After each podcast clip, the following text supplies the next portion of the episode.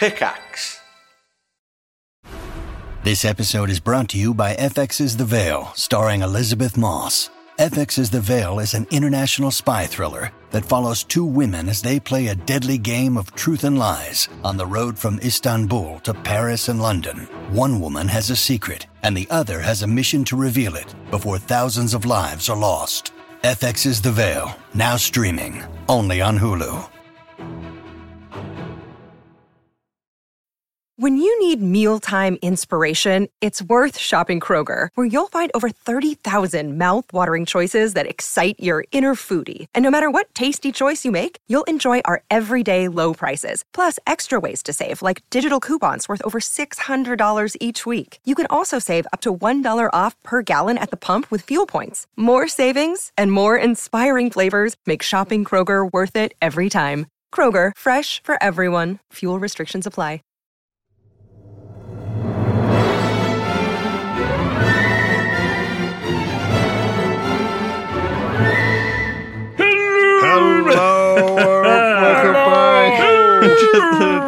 Triforce podcast. You, you, oh, you do that intro, uh, but that's not the way you normally talk. I want people to know that. Yeah. Like when, when we see you, when we haven't seen you in a while, you don't go, "Hello, I am Lewis Brindley. No, Hello, it's nice course. to see you." When we get on, when we get on the Discord, he's like, oh, "Hey, Just got to make a cup of tea. Back in a minute. hey guys." well, well, well, look, it's it's just a little thing. I don't know. It gets me in the mood. You know, you got to psych yourself up for this. You do.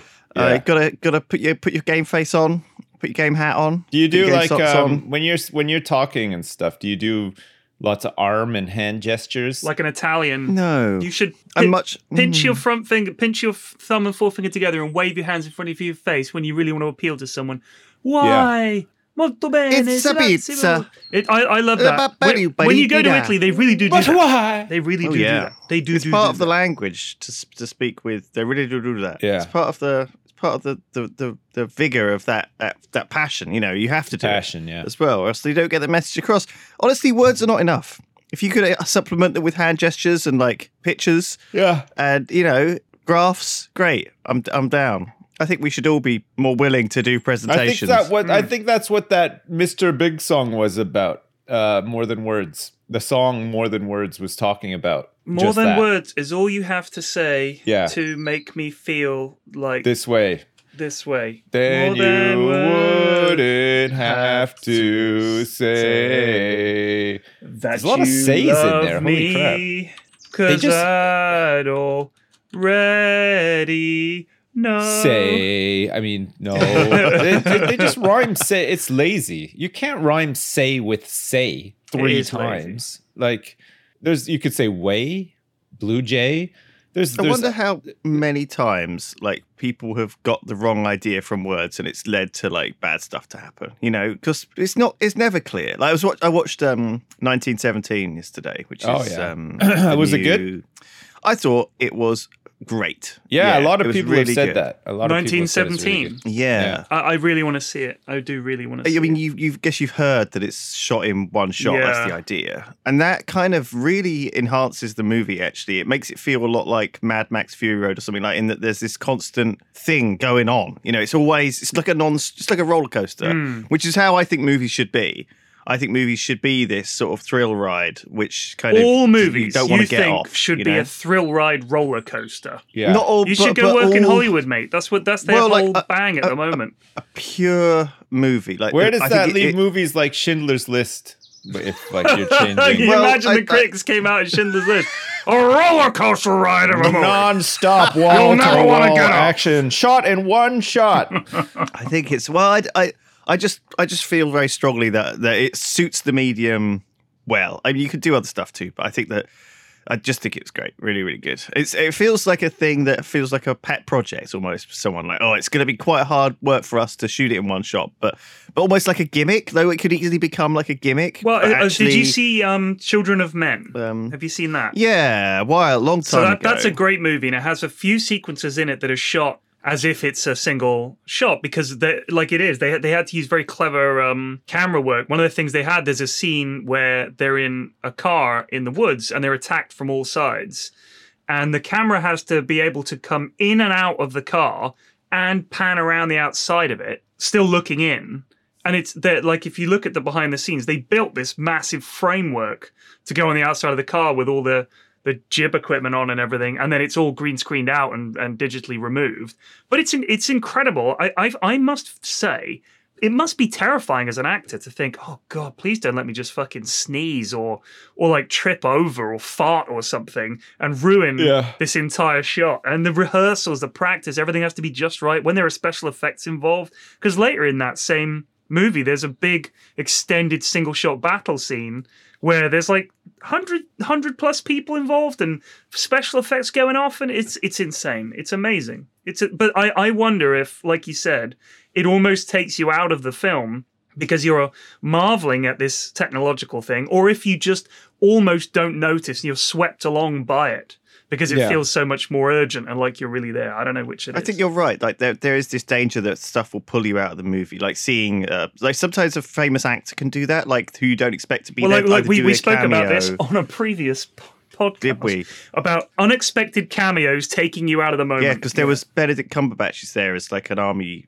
officer, and he suddenly like turns around and he's and yeah, I'm like, oh fuck me. it's Oh, Benedict. I don't know. not, not Benedict again. Yeah, Sick but, of this uh, Actually, guy. honestly, really thought it was a great movie. I would, rec- would recommend it. Um, Right. yeah, it's been out for a while now, so I went to cinema with Alex, and it was literally just me. And Alex. Oh, that's perfect because I want to. I want to go is- see it. I might see it uh, this weekend. I'll just go by myself and and go see it. And because I like going to the cinema like middle There's of the something day, very no luxurious one about around. Yeah. being the only one in the cinema. Yeah, I don't know. There are a few films I've seen that way, and it always feels good. Yeah. Yeah. It's like having your own personal cinema. I feel like I feel like Steven Spielberg going out to like my backyard and just you know, watching it in my own fucking private That cinema. movie that we saw, the uh, the Shining Part Two, was like that. Remember, there's like one dude in the theater.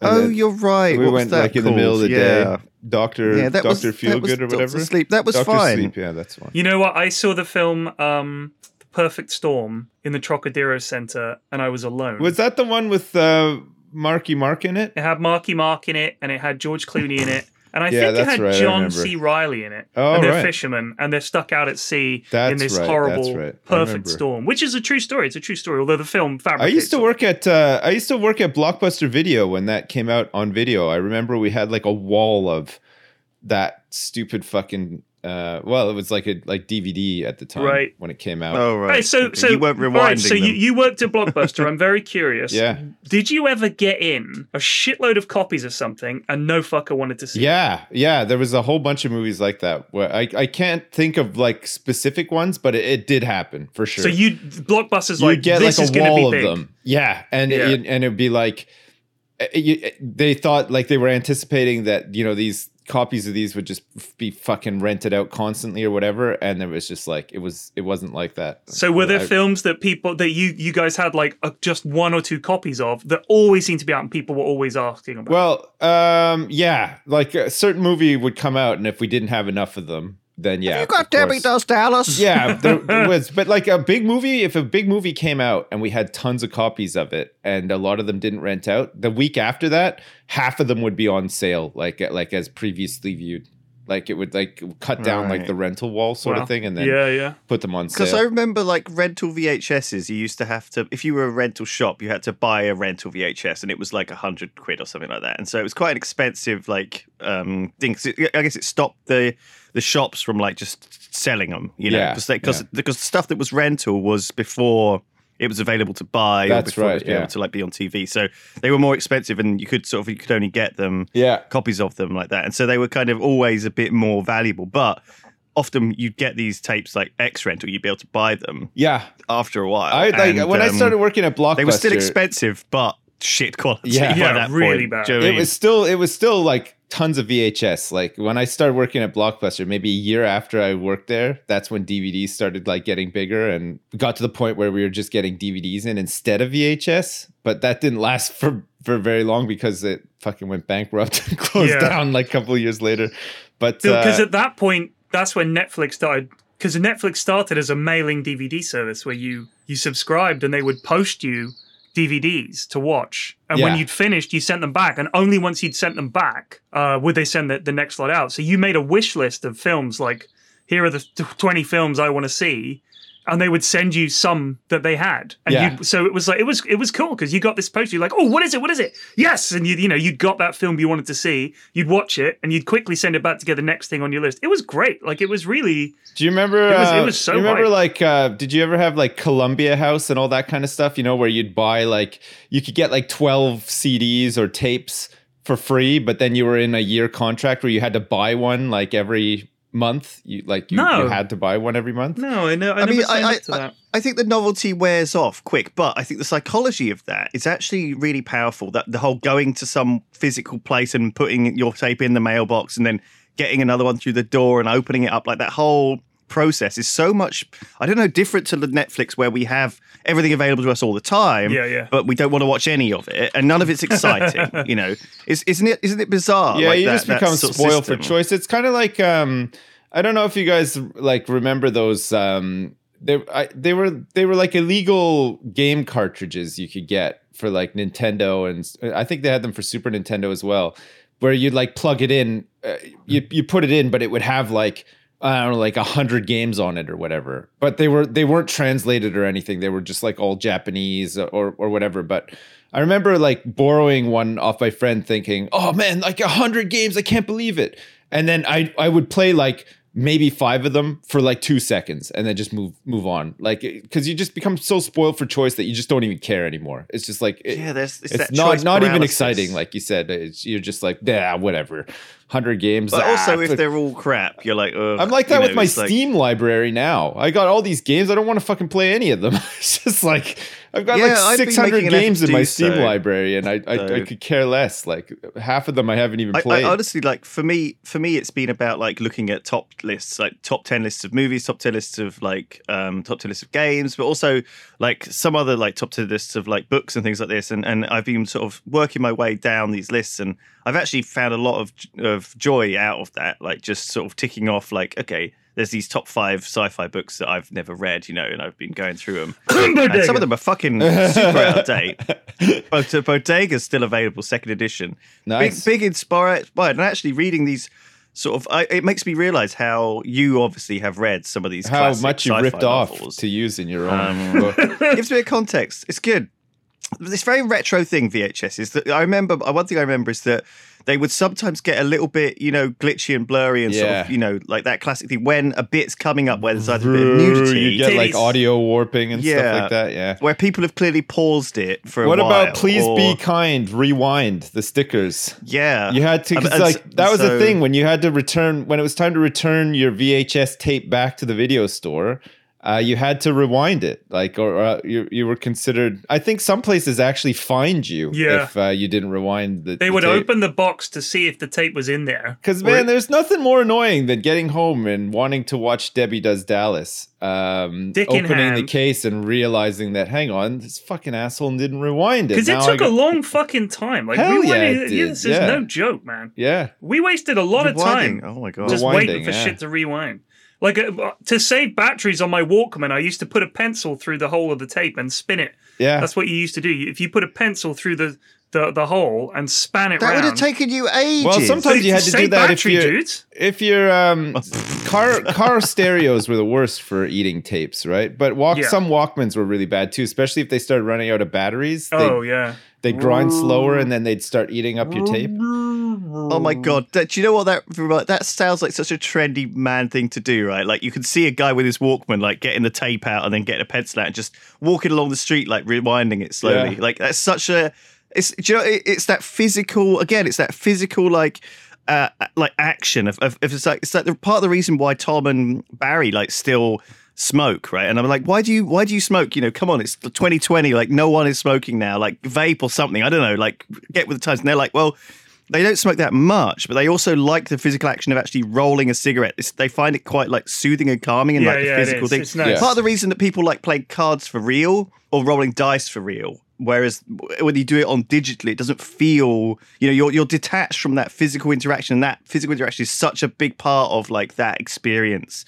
Um, and it's why board games in person are so much more better than, than digital you know, because it, I, I don't know, like it, it's hard for a game to even replicate that action of rolling a dice and the satisfaction. Yeah. Yeah. Although that, I, I do you know? note that uh, Tabletop Simulator has the one thing I really like to do when a a board game's clearly over, and you can flip the table in, in Tabletop Simulator. Oh, Yeah. No, that is absolutely great. If I mean, that is, included that is the opposite. That's like an enhancement. It you know what I mean, that's something you can. That's the wish fulfillment. That's why at truck stops or like petrol stations or like um, these these places they have these like GTA based trucking games. So a trucker can just drive like a madman, go drive off the road, Get it out and then realize get it like get, get it out of their system. You know, because sometimes I think when you're truck, I, I I assume I don't know. I've never had to do a long haul trucking, but sometimes I think when you're driving along a straight road for twelve hours or whatever in America, you're just going to want to be like. Oh, fuck it. What hap- what would happen if I just drove off the road right now? I don't know Do if I mean? anyone would ever do that, honestly. But No, um, no, I don't think people would do, but I think they get that stupid little idea in the in the in their head of what would it be like, you know? Sure. And what would happen? Probably shitty, Um, I'd guess. I think you could. Well, probably- yeah, yeah. Fa- cer- it'd be really certainly shitty, catastrophic. but then yeah. really bad. But it yeah. might just pop into the head like I could just turn this wheel. Like the like the the the the, the idea of the crazy trucker who's got white line fever and you know his his eyes are bloodshot and he's hopped up on amphetamines or meth or whatever the hell he's hell he's taking. Just, I could just turn this wheel when he sees a car coming the other way, but they don't. It's- It always reminds don't. me of that. I can't remember that quote. Uh, Some, someone actually, someone famous and much smarter than me, and I've. I always, I remember, the, I remember the quote, but it was, it was that sort of, you know, mankind advances. It might have by been me who said that providing quote. safe outlets for their animal urges. You know, so so you know, like violent video games are, you know, a way to like satisfy. kind Yeah, of that's that- why that nowadays the world is such a chill place.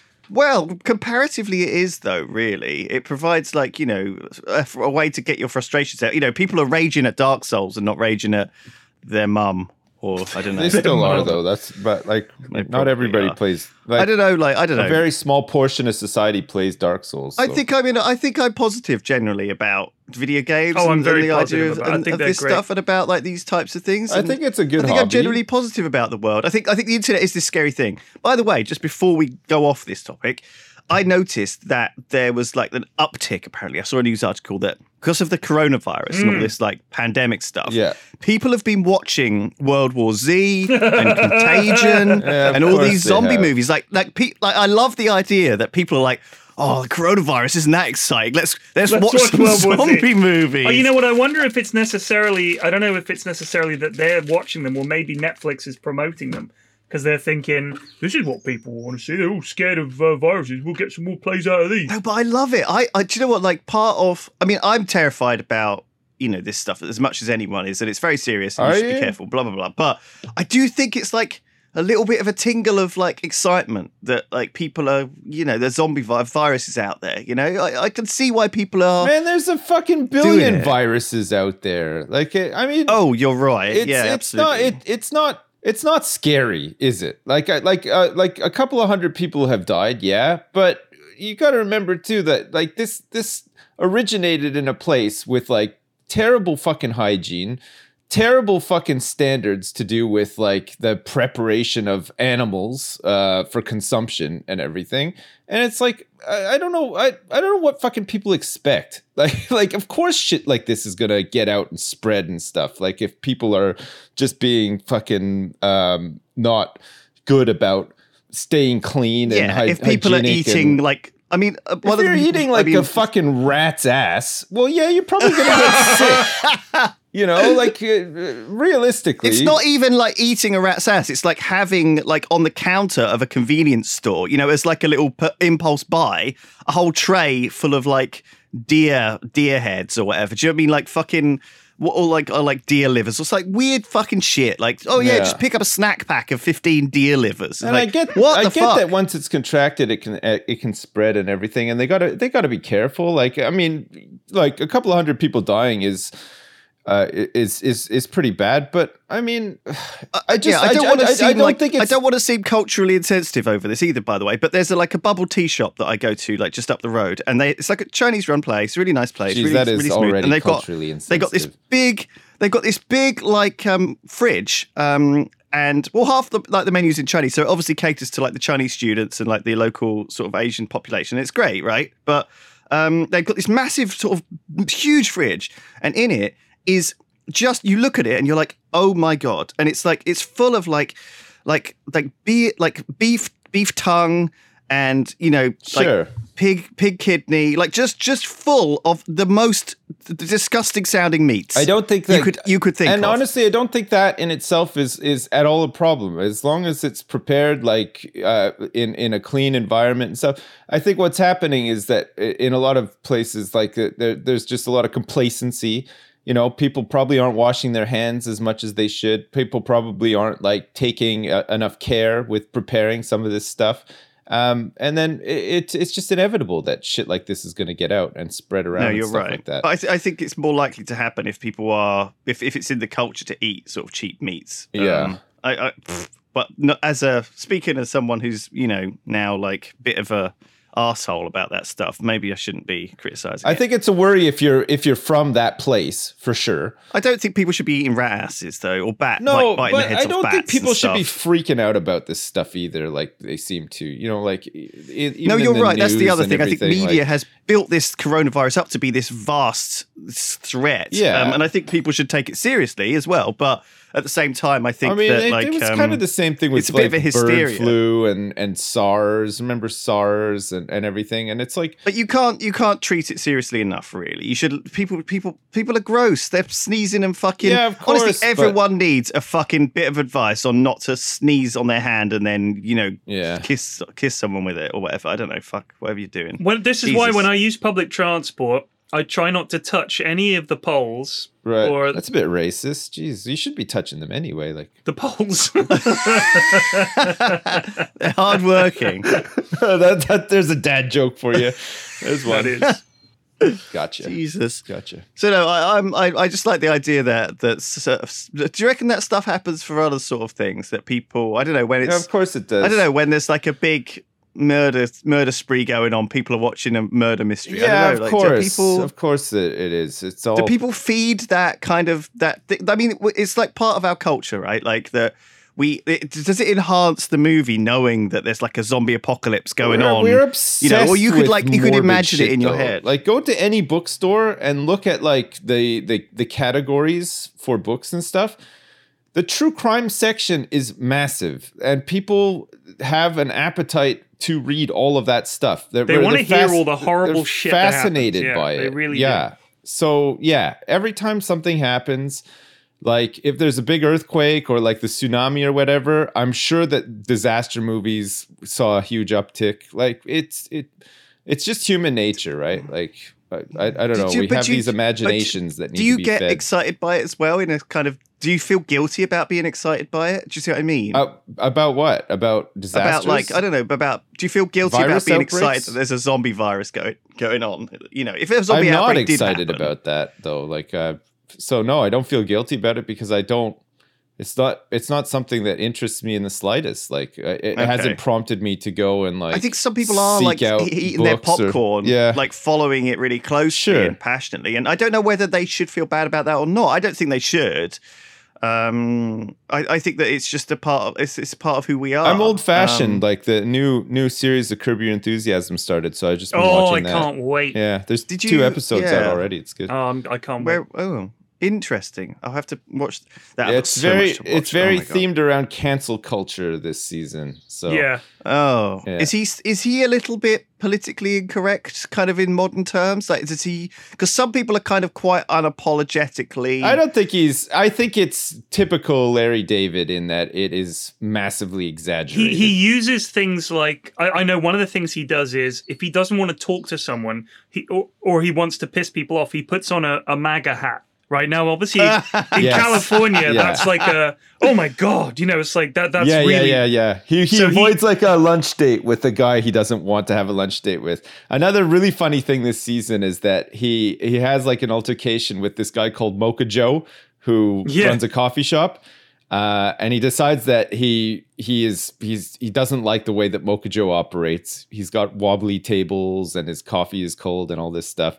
Uh, so he he leases the place next to Mocha Joe's. He's going to open up his own Spike coffee shop to put Mocha Joe under. Fuck me, Oh, man. I love that. Yeah, it's That very is such like a sweet, sweet revenge very thing that like yeah. you dream about being able to do that stuff, yeah, right? absolutely. Like if you were opened just chips a, a competitor to Just Chips called Not Only Chips or Not Just Chips, and they you sell chips and one other thing, Yeah. Nuggets. nuggets. Yeah. The thing with Larry David is like, and like the formula of the show is that no matter what he does, he he seldom gets away with anything, right? Yes, Like, he he never wins. yeah, That- that's something important. always comes back to bite him in the ass, and it's and sometimes those are very intricately uh drawn out or whatever and sometimes they're like immediate but it just it's just the, the charm of the show right it just makes it But so I also like funny. sometimes he does get a win. yeah and when he does it feels great right like it's Yeah. it's very funny But there's like there's I mean one of my favorite episodes. The the the end to the episode is one of the funniest things.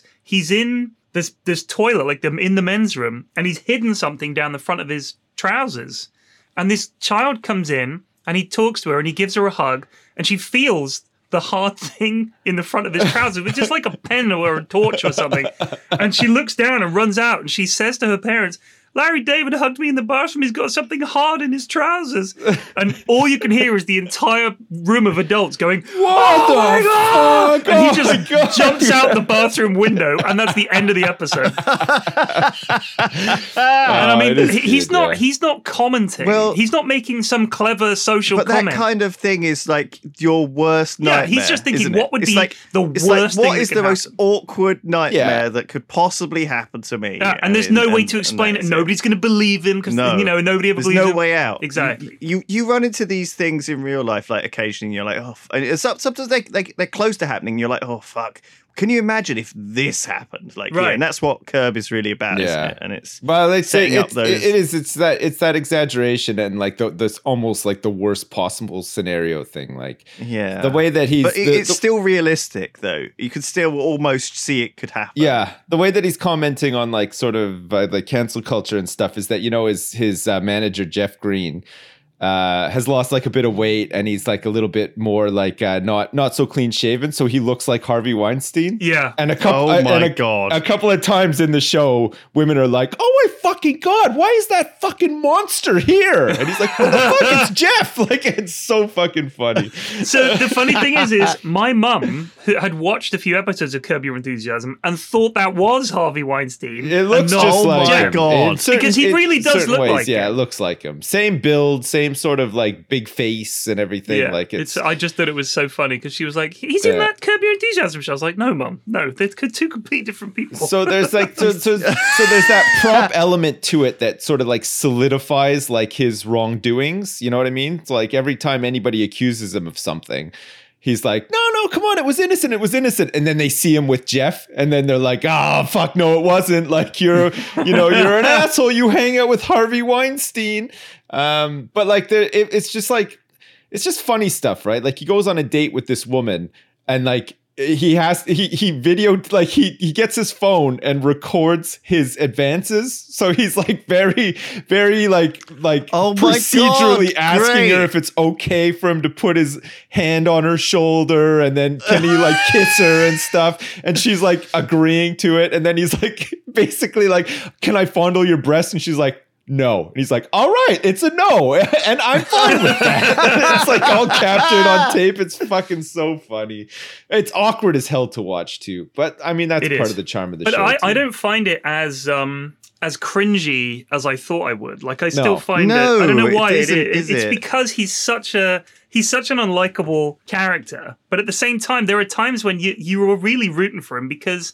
Some of the people he comes across are so fucking unreasonable and obnoxious. Like Yeah. everybody is. He is. Half the people he bumps into are. They're all very unpleasant.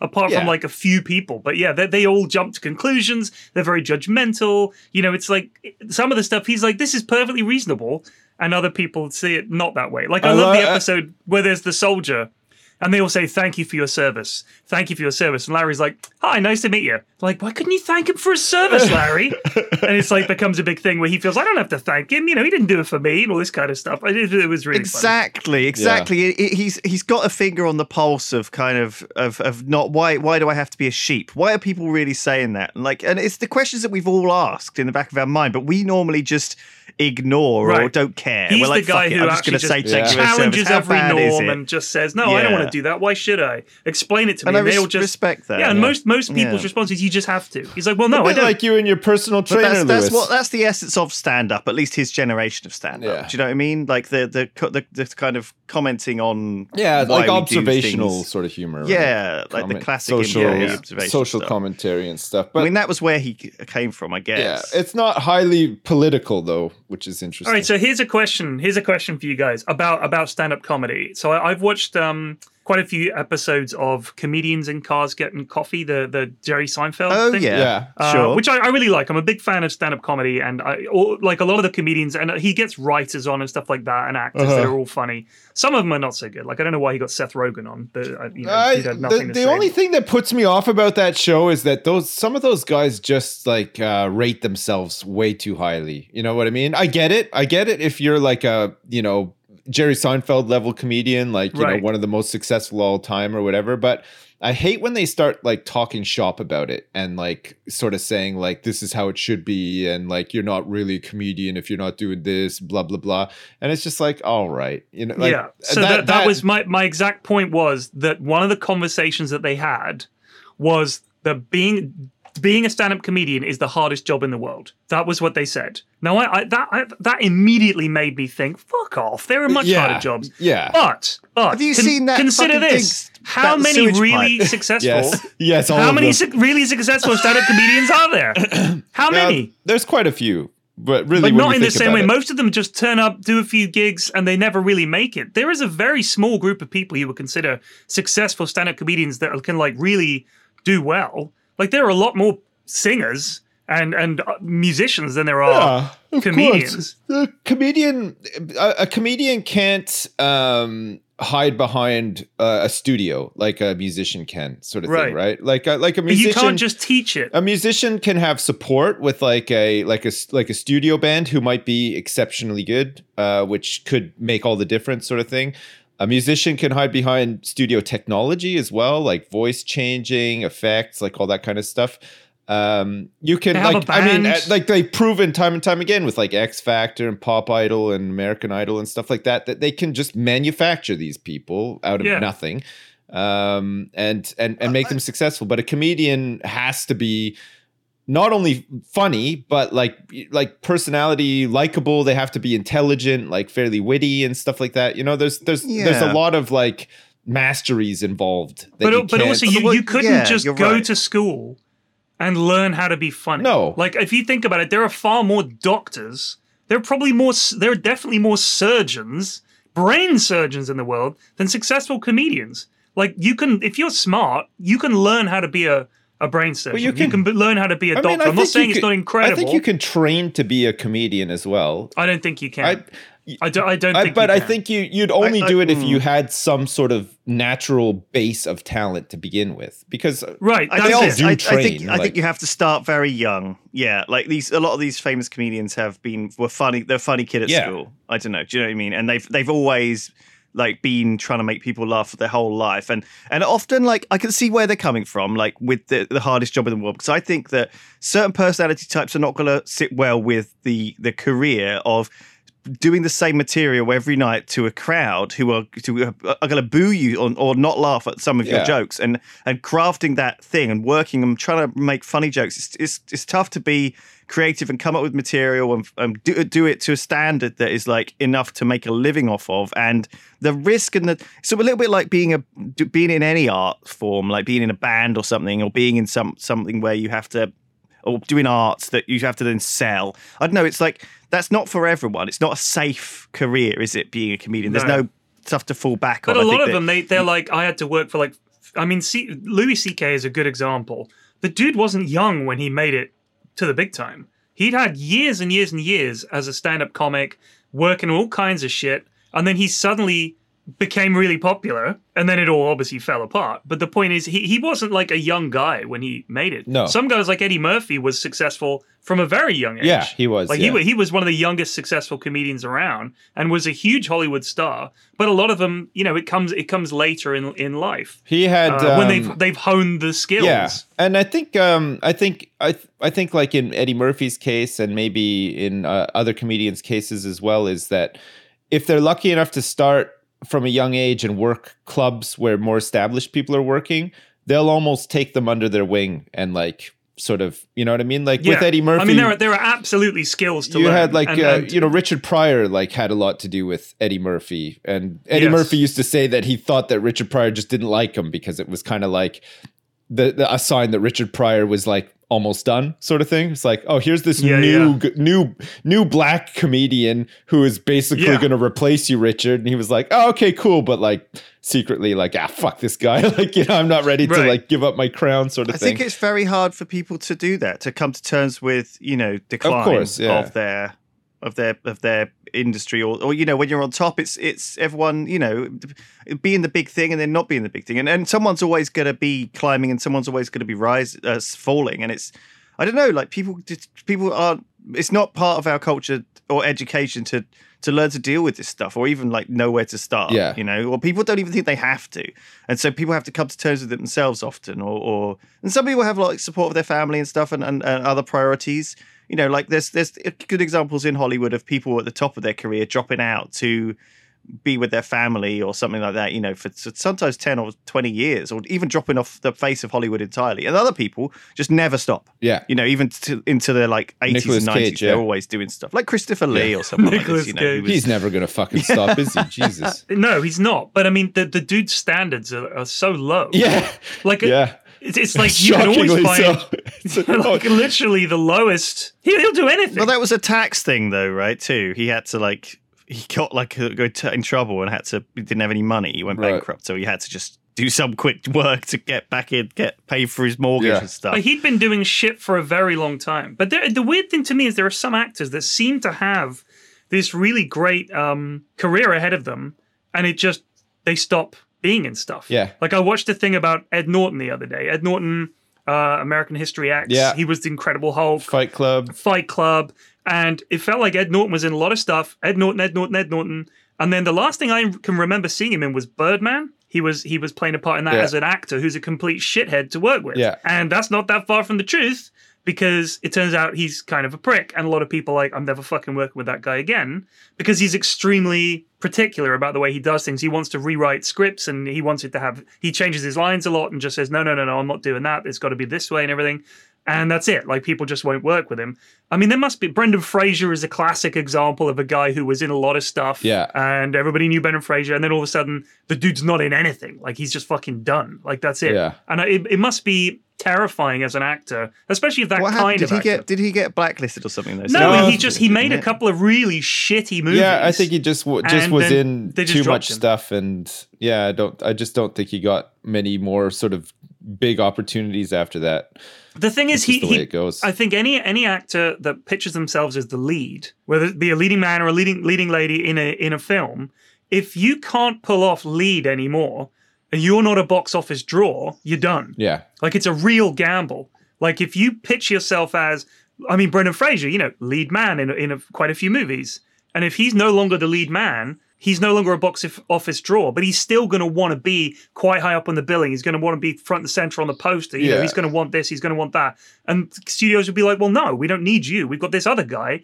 And people like him, so we're going to cast him. So then you need to be able to step back and say, "All right, I'll just be support roles." Yeah. But people are going to be like, "Oh shit, it's Brendan Fraser. Didn't he used to be a leading man?" So it's like this whole Yeah. like if you see someone who used to like if, if Tom Cruise only popped up in cameos now, very occasionally in some weird movie, you'd think, what the fuck happened to Tom Cruise's career? But instead, Tom Cruise is the guy. Tom Cruise is like at the top of the poster. yeah, of course. His face and is he right there gets because he's big. the He still gets really big roles and stuff. Like right. he's a so he's positioned uh, as a yeah. lead. He could never go back to just being a supporting actor. I think that's that's about what again. It's about it's a, it's a, it's, a, it's like a, it's about where they've been, right? If they've if, they, if they're going from something big to something small, you know, you could, sometimes that's even like you know um, framed as just a passion project, or like oh, this famous guy is doing something he really wants Right. to do. You know, even if it's like a small independent movie or something weird, you just think ah, that's just something that he's he's he's interested Yeah. in, sure. Or they talked you know, him like- into it or something. Yeah, or he maybe yeah, he but so- knows I the think- guy. But well, you know, sometimes we assume it's like, oh, well, God, what? Look at what Nick Cage is being forced to do. I, I think the only way back, and this is true, this is especially true uh, for women, is that if you've been like the either the lead woman in the in the film, like as the normally in Hollywood it'll be like the love interest or whatever, you you then have this twenty or thirty year gap where you're no longer considered Like, I mean, do you remember what's her fucking name? Ren Rene Russo. Rene Russo. Sure. Yeah. Right. So she was in one of the Lethal Weapon movies. Yeah. She was in a bunch of She films was, yeah. as like the hot woman who's like the love interest. And then she's just kind of not in stuff for a while because she's not old enough to play the older maternal wise woman, but she's not young enough to be love interest. Yeah, that's a thing. Would- that's would- a thing with women, right? They, it's like it, it, it's harder for women, I think, in Hollywood because the types of roles that they play and stuff. You know, like they, yeah, you do hear this they a lot. They're either Yeah. they're Yeah. either young and like hot, and all the magazines want to do like bits on them and, and blah blah blah blah blah, or they're like um Judi Dench. You know what I mean? Like Right. uh, But Exactly. there's no That- in between. There's no there's no roles in between that where they can like really sort of um you know make a make a a, gi- a gigantic like uh, right. mark for the Not once they've gone down that down that route Yeah. of being the the eye candy. Yeah. Because if you look at someone like Meryl Streep, say Meryl Streep's career has been pretty fucking good the whole way. yeah Because she's she's an actor first and foremost. She's not. She's she's she. There may be romance in the film, but it's not like she's on there because people are gonna go, oh fuck yeah, Meryl Streep. I want to go see her tits. She's Meryl Streep. You know what I mean? You're admiring her because she's a great actor. Yeah. And she she picks the right parts. I mean, Megan Fox or whatever. She can't act for shit. I just want to see her tits. This is it. Like uh, honestly, you see it like James Bond gets older every. You know, the same James Bond or Daniel Craig gets older every episode, but his his girlfriends or love interest in the movie stay the same. age. Leonardo DiCaprio is. I mean, the, the the movie version of it. You know, he's like fifty five Right. now, but he won't date a woman over like twenty five. You know, because he's just like constantly uh, recycling new ones. Yeah. it- well, it's- Ricky Gervais made a joke about him about and about the Golden Globes Yeah, being yeah. like too Oh, long. yeah. It's like oh this it's like three hours long and uh, and by the time it's over, Leonardo DiCaprio's girlfriend will be too old for him or something like that. It was, like, it was pretty funny. that kind of stuff is, is really true. Like you know, you see it in Hollywood remakes where they get the same actors back, but obviously, but in, in many cases, it's like you know, I don't know Harrison Ford coming back, but you know, his his his love interest of the original movie is now like sixty years old, and it's like, well, we can't can't have him kissing her. We got to find someone uh, you know a bit younger. It's not like, for example, Daniel Craig's not kissing you know Judi Dench, is he? I reckon they should like fucking. would be I reckon they should do that though. I reckon they should just put turn it on its head. I don't think they You know, should do I'd that. I wouldn't watch that. Let's just let's just have some realistic relationships in these things. I don't even really know. want to watch Daniel Craig kissing somebody young either, though. Like, uh, I just don't really want to watch Daniel Craig. Full stop. Like, I don't care But what the problem is Hollywood has this sort of responsibility to set the tone, right? And often, like, it doesn't do a good job on this thing. If if it if it, if it normalizes kind of old guys kissing young women, that's how we get Donald Trump being normalized, Yeah. kind of thing, with his like you know young wife kind of thing. Like, it's kind of a bit. People are just cool with it because of Hollywood being so legitimizing it. I don't know. Hollywood has this role as a trendsetter and, and, a, and a ground level cultural influencer where it's like this is what our society is like and a lot of things like i've been watching a couple of youtube channels about this because one of them popped up on reddit last week about like the double standards of um like male uh, sexual assault in movies you know if, if like a if like a school kid is like with the, the South Park, and lots of people have talked about it before. But like, if a school kid is like, you know, a teacher, a school, a school, a schoolboy, and a teacher are getting it on, the schoolboy is like, oh, well done, high five, you know. Whereas like, if it's a schoolgirl a teacher, it's like completely, you know, demonized and terrible. You know, there's there's this double standard there, and, and Hollywood kind of has helped perpetrate that to some extent. Um, we don't necessarily see um, men being taken advantage of by women. You know, it's almost like the men always want it, or you know that that somehow it's good, and they're like, oh, you should be happy to get this. You know, um, and and obviously in many cases, you know, that's it's not a good thing. You know, it's not cool. Um, and, and then people were not, you know, if you're not kind of consenting to this stuff, you know, it can be very dangerous. But but Hollywood has has had like a history of making you know, it's certainly prison rape is a good example as well. Like we, it's like so prevalent in Hollywood that we. I mean, I always. I mean, I, and it- part of it is that you know, don't go to prison or else you get you'll get raped by a man. It's like, whoa, okay, I I never want to go to prison because I don't want to get raped by a man. But it's almost understood that that's like a ground level. Like if you're going to go to prison, you're going to get raped by a man. And so maybe in prison, the prison officers are like, yeah, do you know what? There's a bit of man raping going on. It's all kind of cool. We allow it. Like because of Hollywood. Like I don't know. It's it's uh, do, you- do you see what I'm saying Yeah, though? yeah. Like the whole, I- I don't. the whole undertone. I, I, I kind of follow your point. Yeah, no, I don't. but like, but but but like the, the videos, like even like dropping the soap and stuff has become this thing, which is even in kids' movies. Like like there's like Toy Story and like SpongeBob are making jokes. Wait, wait, about wait. There's a dropping the soap. there's a drop the What? soap joke in Toy Story. Yeah, there's they're everywhere. They're like absolutely so prevalent. Like Yeah, but they're in that- uh, all. they're- that's because in kids TV and and kids cinema and stuff, the the the good studios make movies that uh, not only appeal That to children, rape jokes in. but they have very subtle adult humor in them as well. Yeah, so but- that yeah. That, that's true, but I just find it weird that that's in there. it is. But a kid would never be able to to to know what it is. that's true. You know, until they're old That's- enough. But I will say this about the whole the whole drop the soap thing is the idea that just dropping the soap, like that's it. Like you drop the soap, you bend over and pick it up, pow, that's it. They're raping you. Like, Well, exactly. they, they have to wait for you to drop the soap before they're like, well, if he drops that soap, I'm going in. Otherwise, Yeah. you know, it'll be too Wait, wait, difficult. Larry, Larry, back off. He dropped a comb. That's not soap. It's a comb, it's not soap. It's not soap.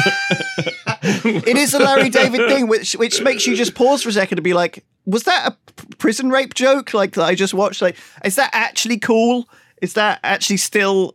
Should I be laugh? You know, I mean, it's a little bit like you're, you're a sheep, though. You're just laughing along. You're just, you know, sh- you know, saying to the soldier, "Thank you for your service again." You know, is is it something which we should be kind of more aware of? It's now? like a it's like a it's like an in joke sort of thing, right? Like cuz because you you grew up in a time where like that joke was made or it was popularized and 20 years later the joke is made again in some new way or some subtle way or whatever you're like, "Oh yeah, that's familiar to me. Haha, I'm laughing." sort of thing.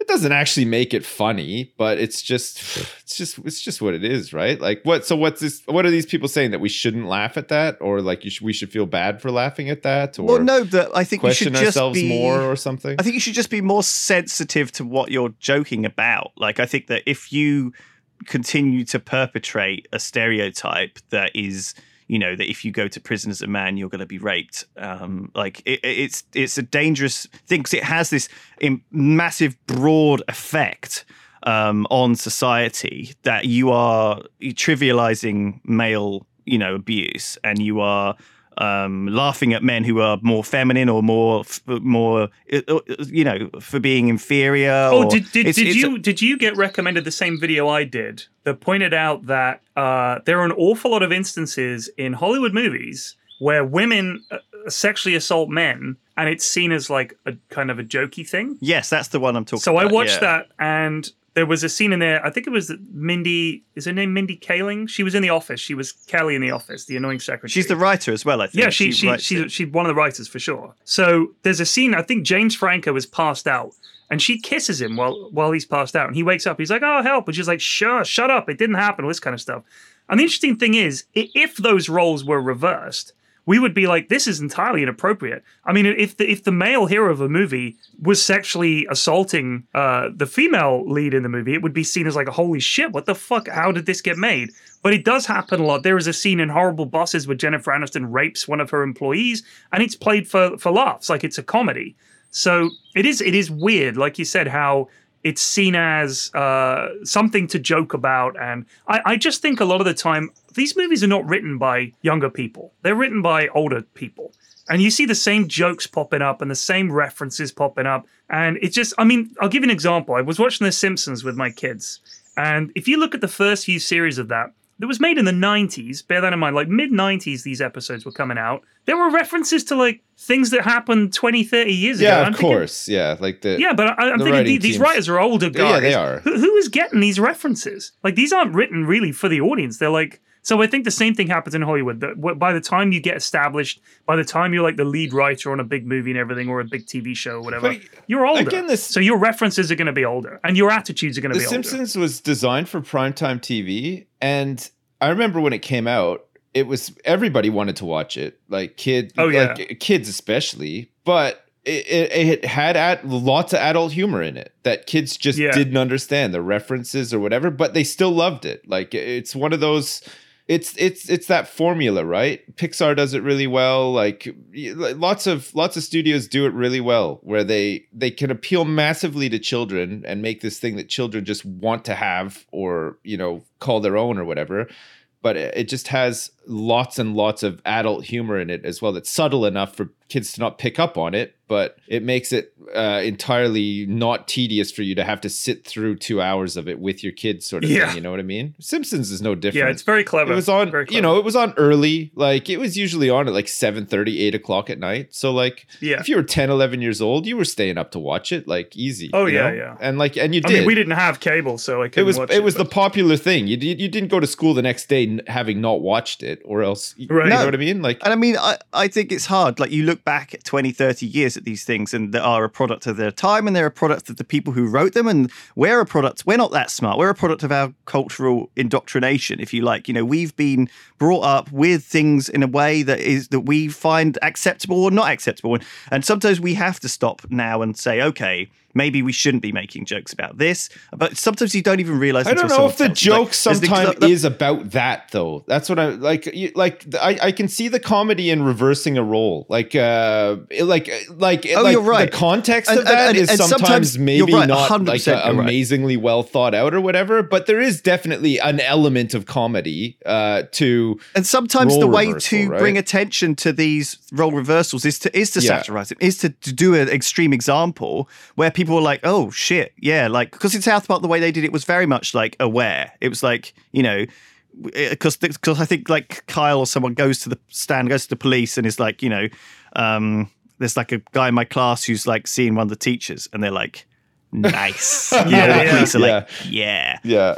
Do you know what I mean? It's very much like it's very Yeah, yeah, cleverly of done, course. and so, but but but we, I mean, I don't think that we should like cancel comedy that we love because the writer or guy who did it turns out to be an asshole No. or have views that we don't agree with. I think there is a lot of that. Like a lot, for think example, comedy um, works best when it's me- on the very edge, sort of thing. Like, like you know, we Well, do find yeah. like upsetting things sometimes quite funny, and especially if it's presented in a clever way or like, uh, you know, the it, it, it's.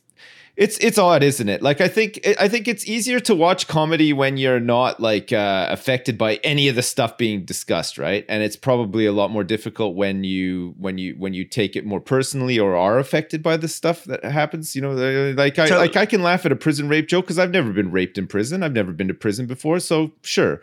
You know, it, it's not the funniest goddamn thing I've ever heard, but like whatever, like.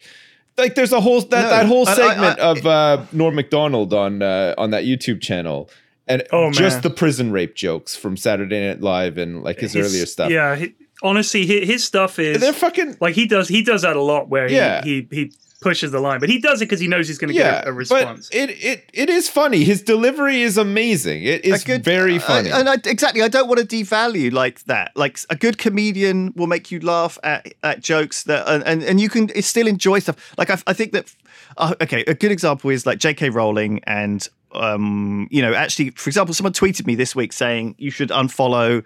Um, Graham Linehan, who wrote like Father Ted and Black Yeah. Books and stuff, and I, and I think when I signed up to Twitter about ten years ago, I automatically followed a lot Yeah. of people who I was a fan. sure, of, or you know, thought like you were. Jimmy 'Cause, uh, I mean, you don't know these Bill people. Bailey you and- write a show that you like. No, because I want to see funny tweets Yeah. on Twitter from them. You know, I want to, I like Father Ted. I want to see his funny tweets. You know, and someone tweeted me and said you should unfollow him um, because he's done a load of anti-trans stuff and commentary. And I, I was like, do you know what? I don't think I've. It, I, I, I will. I'm just Yeah, going to unfollow him. I don't think it's worth but- the trouble. He's. I don't. th- I don't think that this guy particularly is obviously like I.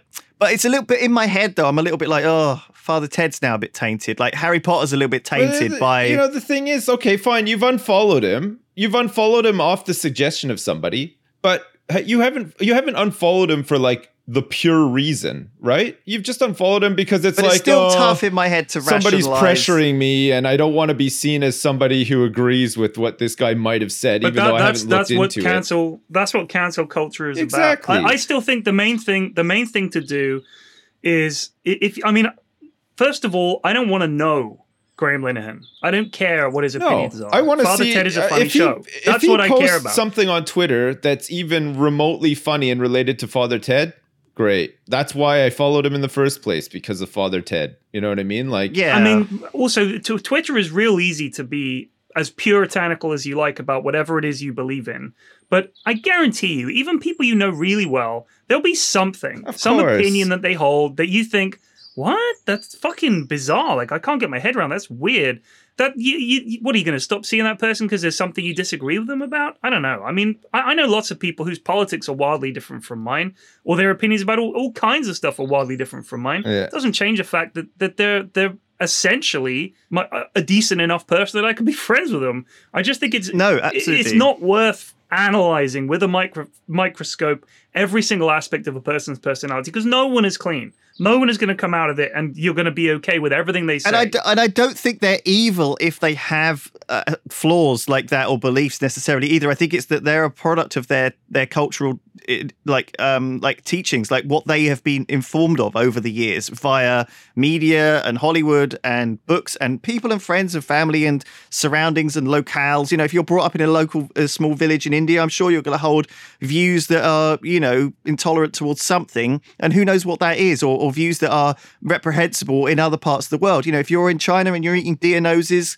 fucking go for it. Like you know, I, I, that's part of your culture, and I think it's very hard of me to criticize that because you know that's something which they are not going to change their view on very easily. And and you know, I was I didn't even I don't even think about a lot of my biases. You know, until I watch a video on YouTube that that tells me maybe you should question this thing. Like there's so being a scientist is about questioning. It's about constantly uh, tr- analyzing everything you believe. Yeah. But there's so many aspects of things we believe, from religion to politics to people to, and there's so many like grey areas too, but so many grey lines that come down. Like, and each case is different. You know, every you could say.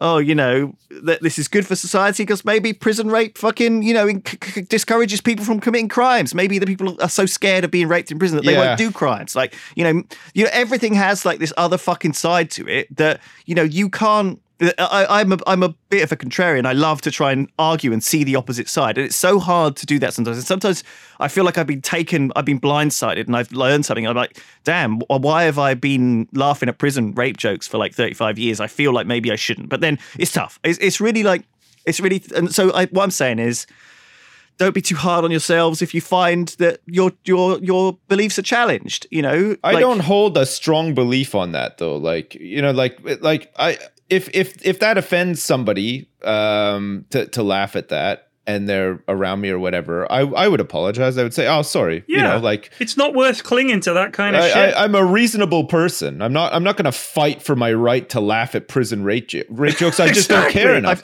But equ- but equally, I'm I'm not I'm not going to um to to falsely support like like trans rights and stuff as well by unfollowing somebody on Twitter because as much as I support somebody's right to to be who they are or who they want to be uh, and and freedom and stuff like that these are things that don't really affect me. I'm not going to be as passionate about them as somebody who is who is affected by it, you know, or or, or living that life or whatever. You know what I mean? I, I think there's I think there's a lot of uh, like almost like false support um, for movements nowadays just to appear sort of like politically correct or or or popular or something like that and i, I don't agree with that either I, I you know i think people that are coming out and and being like overly sort of supportive about something that they have nothing to do with or whatever is is is is not it's not a genuine thing it's it's it's lying You see that in you see that in Hollywood a Yeah, lot of course well, you do. Where they'll, Of they, course they you do. cast something